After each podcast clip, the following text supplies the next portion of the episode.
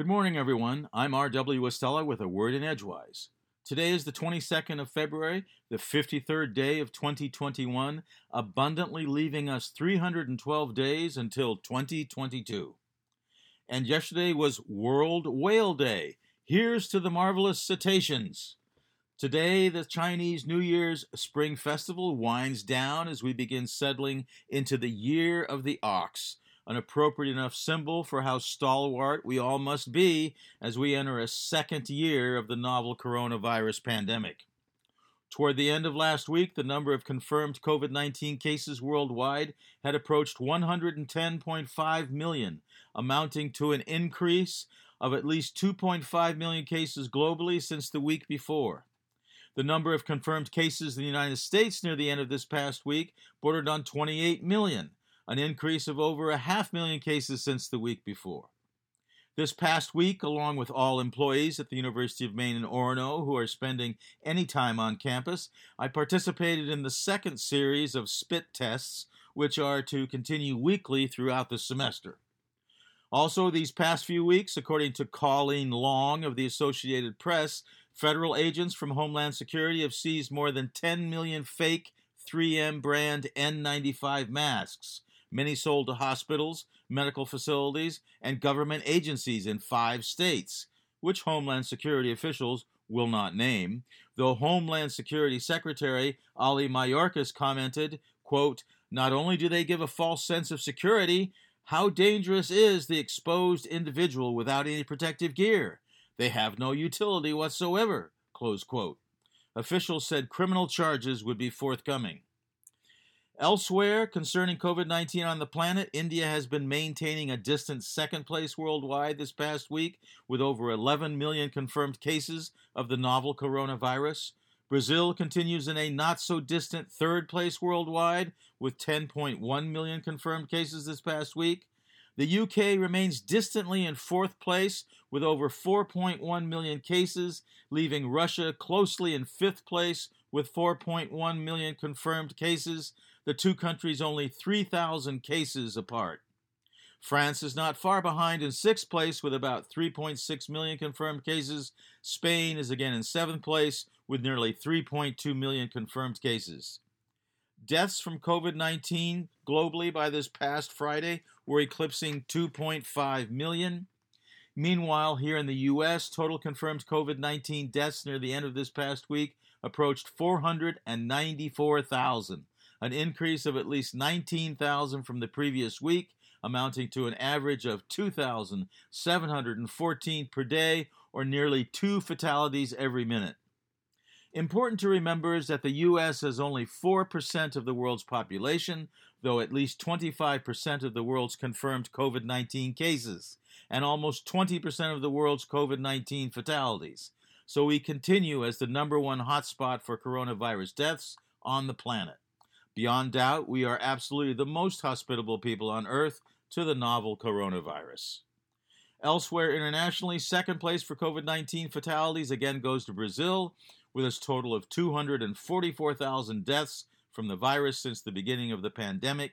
Mexico continues in third place, recording 179,000 deaths due to COVID 19, and India is again in fourth place with close to 157,000 coronavirus deaths since the beginning of the pandemic. Heavenward in the eastern sky tomorrow morning, about an hour before sunrise and hugging the horizon, Mercury and Saturn will be in quasi conjunction, meaning they will be within 5 degrees of one another, approximately equal to the width of two fingers held up at arm's length.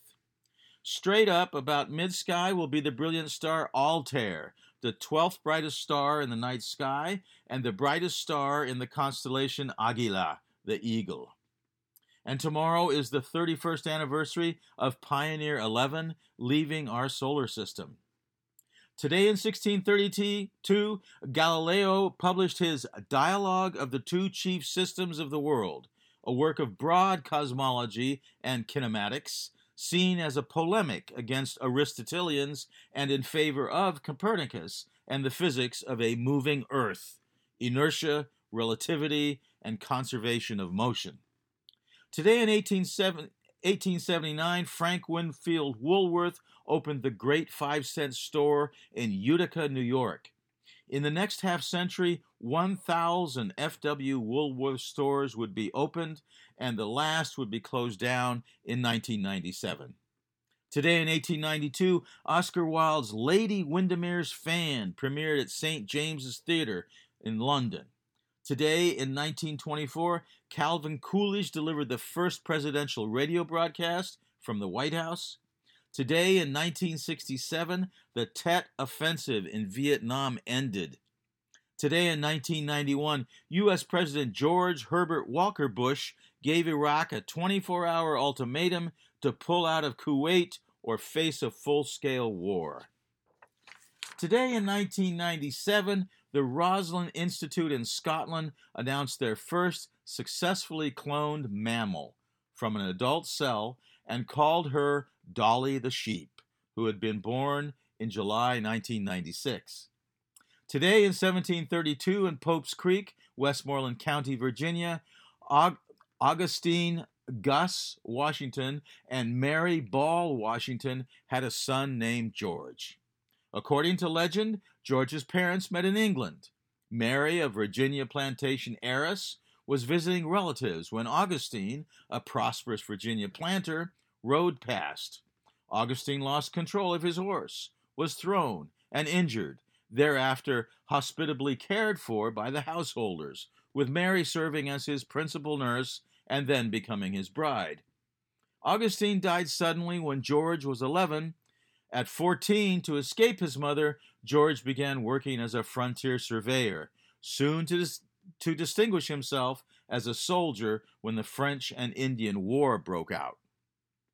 Today is also the birthday of Arthur Schopenhauer in 1788, of Robert Baden Powell in 1857, of John Mills in 1908, of Robert Pershing Wadlow, who grew to become the tallest man on record at 8 feet 11 inches, in 1918, of Teddy Kennedy in 1932, of Sparky Anderson in 1934, of Julius Dr. J. Erving and Julie Walters in 1950, and of Drew Barrymore in 1975.